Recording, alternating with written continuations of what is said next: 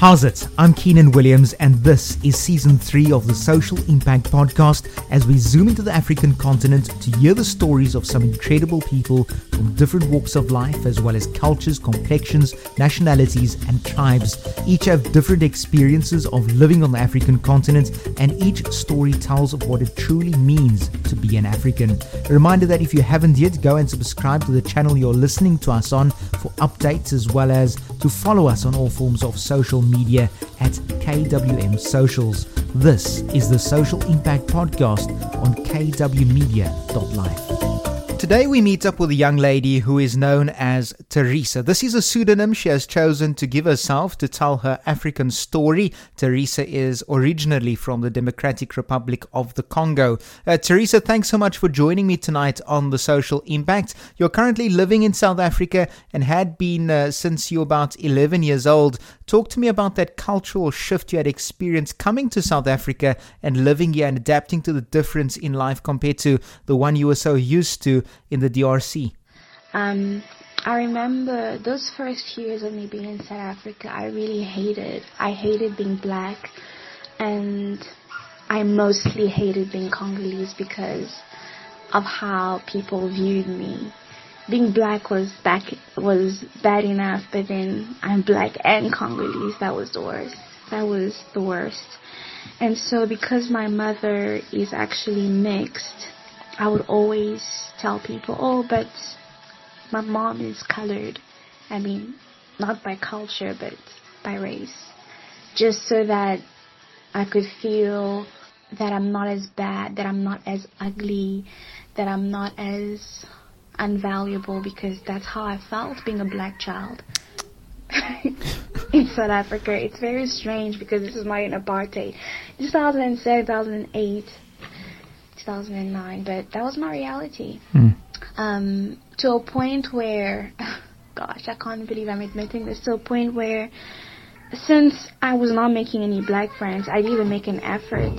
I would rather be seen, like it was better for me to be with friends who were white or colored because I felt for some reason that, like, that made me important in a way that I I became a person a person of value. Hmm. I don't know if that makes sense. That It was does. horrible, and I. But that w- that was exactly how I felt. So I really avoided being around. Um, I avoided being around a lot of black people at once Hmm. because I knew what other people said about black people, and I just didn't want to be part of the mockery Yeah. um, of being black. Gosh. Anyway, Teresa, I think this is a narrative you have painted, but it's it's really not an easy one that you have painted, and it's not an easy life that you've gone through. But it's also something that many, many other people might have experienced as well. You speak of this narrative and the thoughts you had about yourself and how you viewed yourself, and uh, you also mentioned that you had grown since that time when you were in high school to where you are now in adolescence. Do you still have doubts about who you are and second guess who you are as an individual? And uh, talk to me a little bit about uh, the difficulties you are having with life in South Africa presently. Presently, well, I don't have those um, stupid ideas anymore. I I love I love who I am. I love the fact that I'm black. I love the fact that I'm African. I love being Congolese because um, I've grown. I've grown a lot. I've come to understand that my skin color and where I come from and the people that I hang around with are not the source of my value and my worth as a person. Um, but currently, I would say that my present struggles is finding work. It's hard to find work in South Africa as a foreigner. I mean, I'm educated. I have a degree in business management. I'm currently working my postgrad diploma at WITS um, for property development, and yet I've been looking for work for the last year and a half and nothing. So that's a bit of a damper. Um, but other than that, oh, another another issue um, is what's the other issue?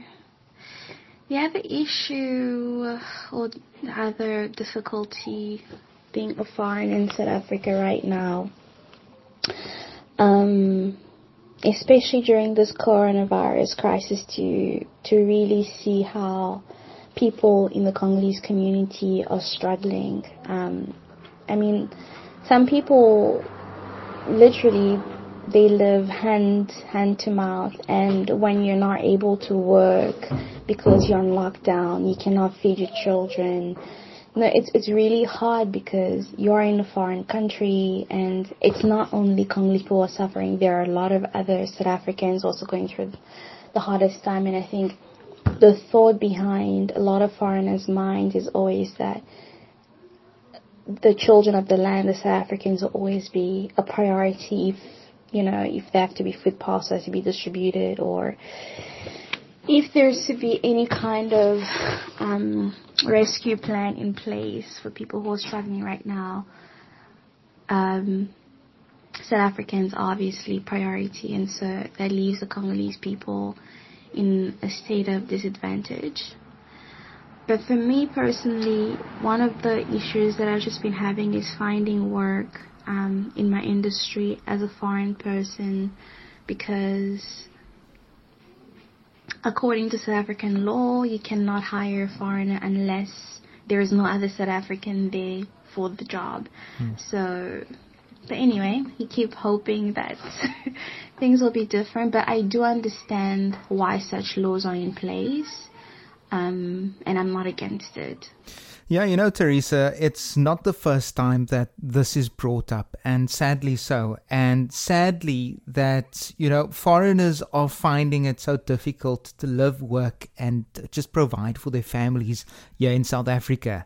And I know that these laws are put in place for a certain reason, but for someone who's educated like yourself and many others to be struggling to find work is is really sad for us as a progressive society. I know that there are many, many South Africans, gosh, I'm included in that who are unemployed and struggling to find a job or to have funders back particular projects. But more needs to be done in the education of individuals to get us to a point of, uh, you know, if we have a job, uh, you know, and, and, and a job isn't available for us, then we should be able to create our own opportunities. But with this, we need sponsors and funders to come on board as well. Talk to me a little bit about the small business uh, you set up.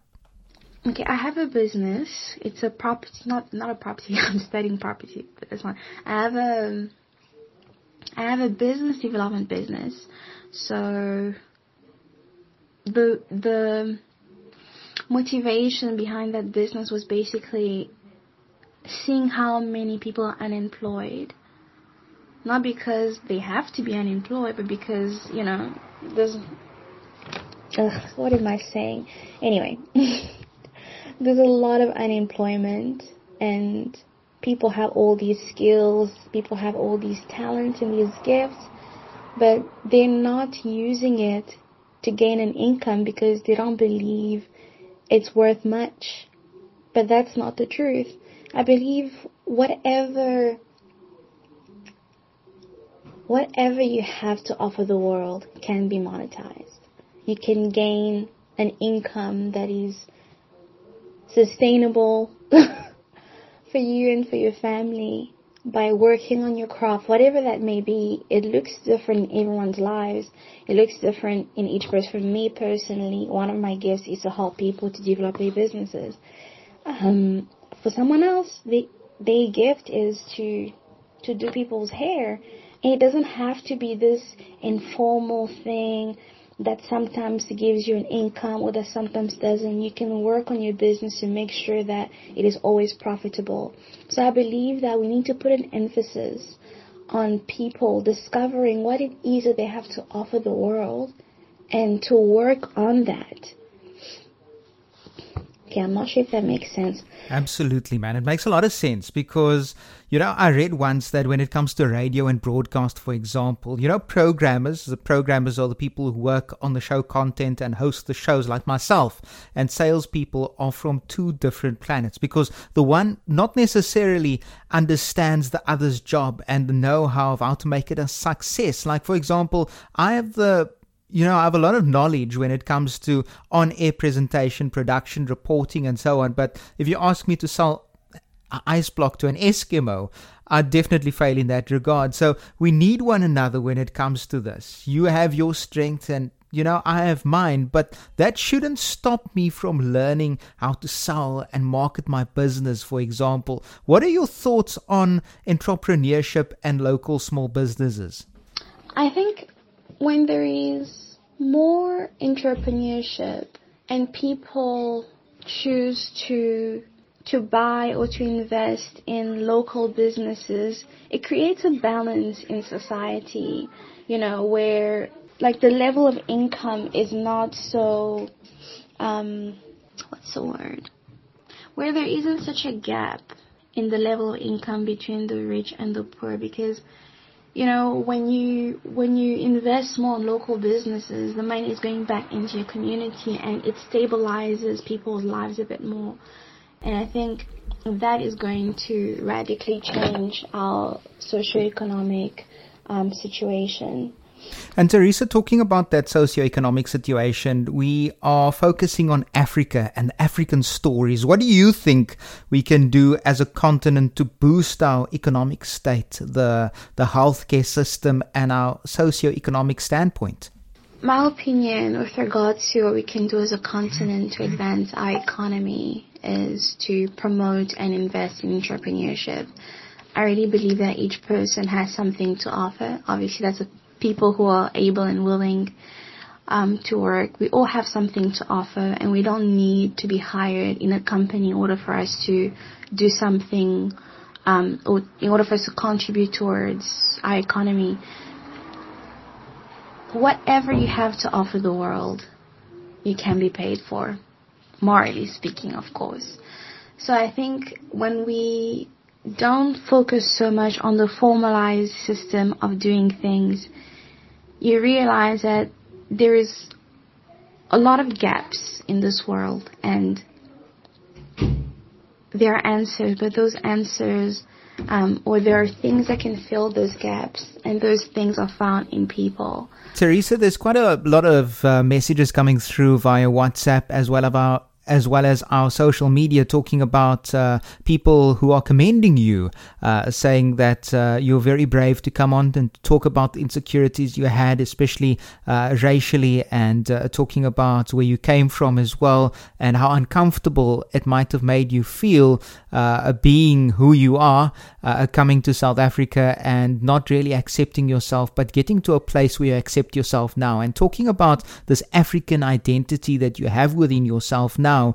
Uh, talk to me lastly about what is an African to you? I really don't know how to answer that because there isn't one answer for what is an African.